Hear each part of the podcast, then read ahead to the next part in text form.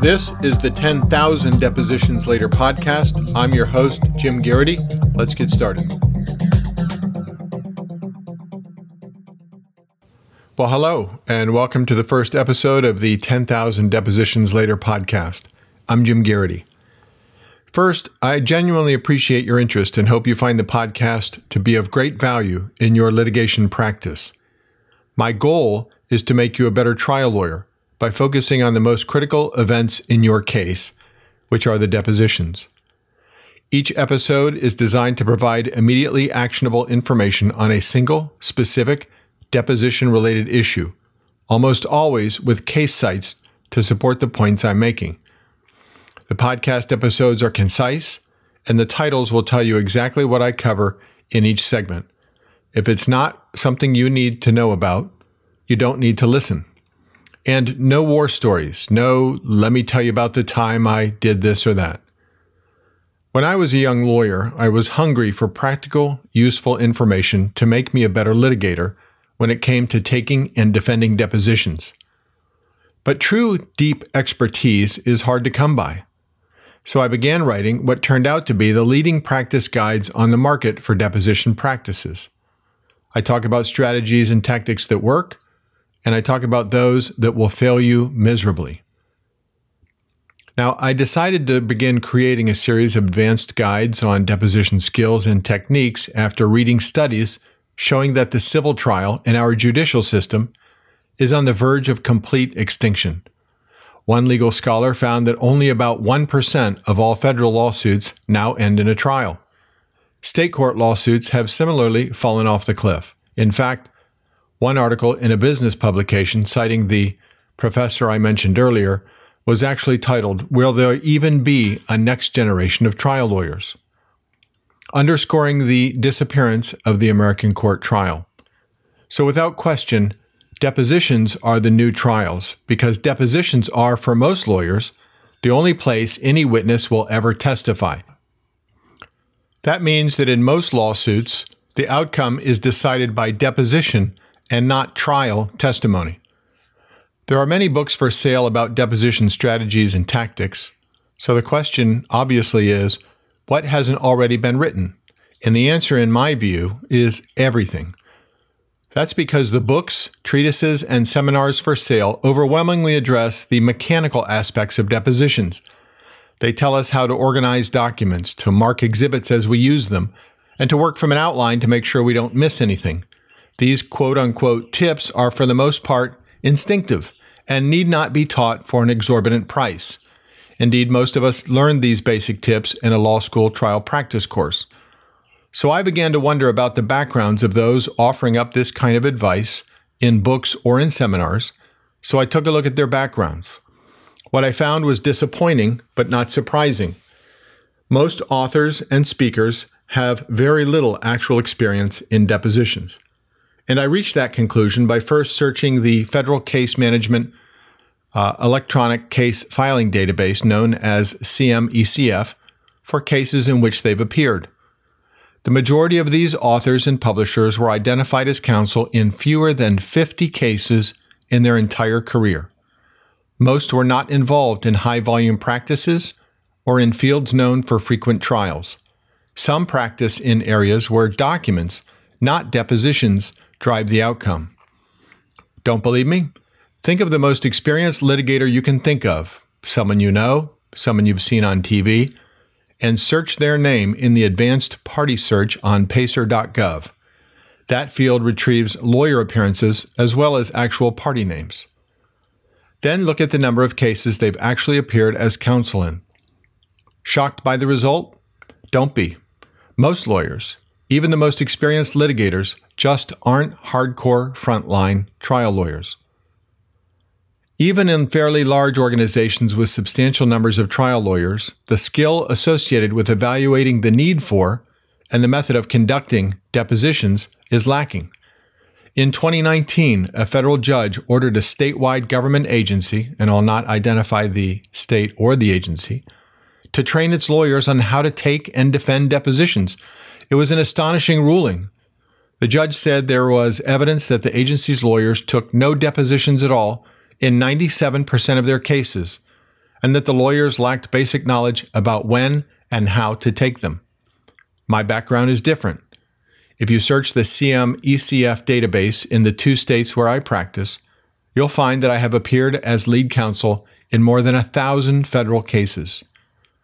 Now, over my career, my practice has been roughly divided equally between federal and state courts. So if I conservatively estimate that I have appeared in as many state court cases as I have in federal cases, you can safely conclude that I have appeared as chief or lead counsel in more than two thousand lawsuits. My practice area is high volume and involves many depositions. The typical case I handle involves between ten and twenty-five depositions. So I estimate, based on the number of cases I have handled and the average number of depositions in each, that I have probably taken or defended in excess of twenty thousand depositions over my career, and the basic math supports that. I originally chose the title for this series and for the books out of sheer modesty, and I've kept the reference to ten thousand because the publisher does not want me to change the series title at this point. But my goal in writing my practice guides and in creating this podcast wasn't just to pile on top of what already exists. It was to discuss new strategies and new techniques that you can't find in the rules or existing publications. Over the course of tens of thousands of depositions, I've paid attention to what works and what doesn't, and I've made many changes, sometimes almost imperceptible, in the way I approach the examination of witnesses. Over time, I learned that some of those changes routinely led to huge payoffs. Some people say that if you focus on the basics, you'll do just fine. But I think the opposite. If you're not looking for opportunities in the corners where no one else is looking, if you're not looking for the micro advantages that will make a difference in the close case and get you across the goal line, you're missing opportunities. How big are small advantages? Consider this from some Wall Street traders that recognized the value of searching out every conceivable advantage. A few years ago, a trading group spent almost half a billion dollars to pay for a relatively short underground cable that would transmit trades about three milliseconds faster than the cables currently in place. Three milliseconds is three one-thousandths of a second. That uptick in speed is so absurdly small as to be almost imperceptible, but the traders realize that in a highly competitive field, every conceivable advantage that could be pursued must be pursued.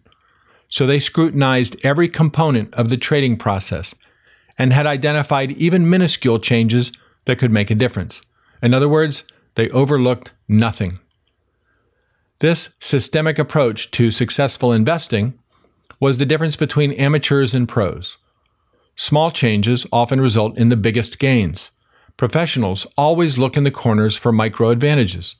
Professional athletes, once they establish their basic routines, immediately look for ways to improve them.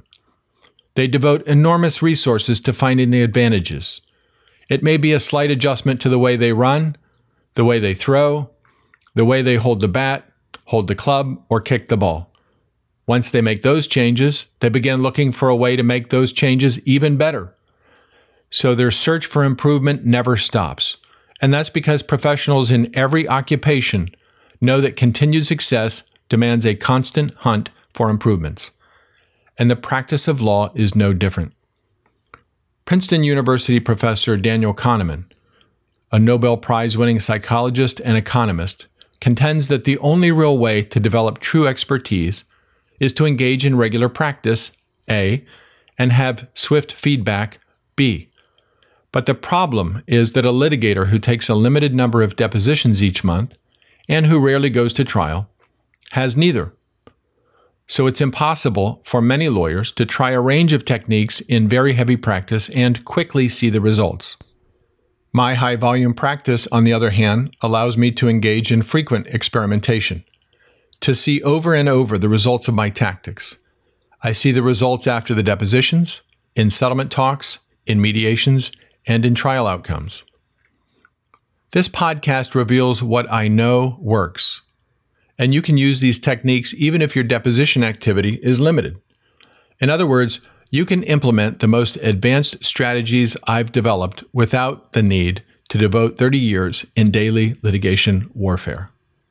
Try my techniques and use them often, of course making your own adjustments to suit your own style.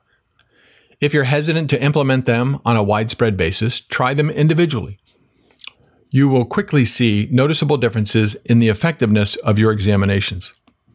Now, to be sure, some of these techniques will draw criticism or objection from opposing lawyers, or even lawyers in your own firm, perhaps your supervising lawyer, if you have one.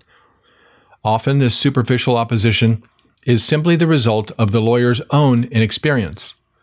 Lawyers who've never encountered the tactics and strategies in this book often suffer from the same myopic thinking. If they've never seen it, it must not be okay. But many of your adversaries have astonishingly limited experience, so what they've seen is really no gauge of anything. And respectfully, your colleagues and supervisors may also have limited experience in depositions. A supervisory title, respectfully, is not a synonym for heavy experience taking or defending. So don't be afraid to experiment. You'll improve your skills and the skills of those around you. Even lawyers in practice for a decade or more can lack appreciation for even the most elemental notions of deposition practice. For example, many lawyers think the rule of sequestration applies to depositions. No, it doesn't. They think that you cannot independently audio tape depositions for all kinds of reasons. Yes, you can. I could go on and on. But let me summarize by saying this. I think you'll find as much value in these podcast episodes as you will in the books I've written on deposition strategies and tactics. Use them as you see fit. You'll see great results. And if you have any questions, please feel free to email me directly. I always encourage it at jim at jim garrity law dot com. So thank you for taking the time to listen, and I would encourage you to subscribe to these podcasts on whatever site you use and to leave a five-star review if you feel it's warranted. Thank you again, and happy listening.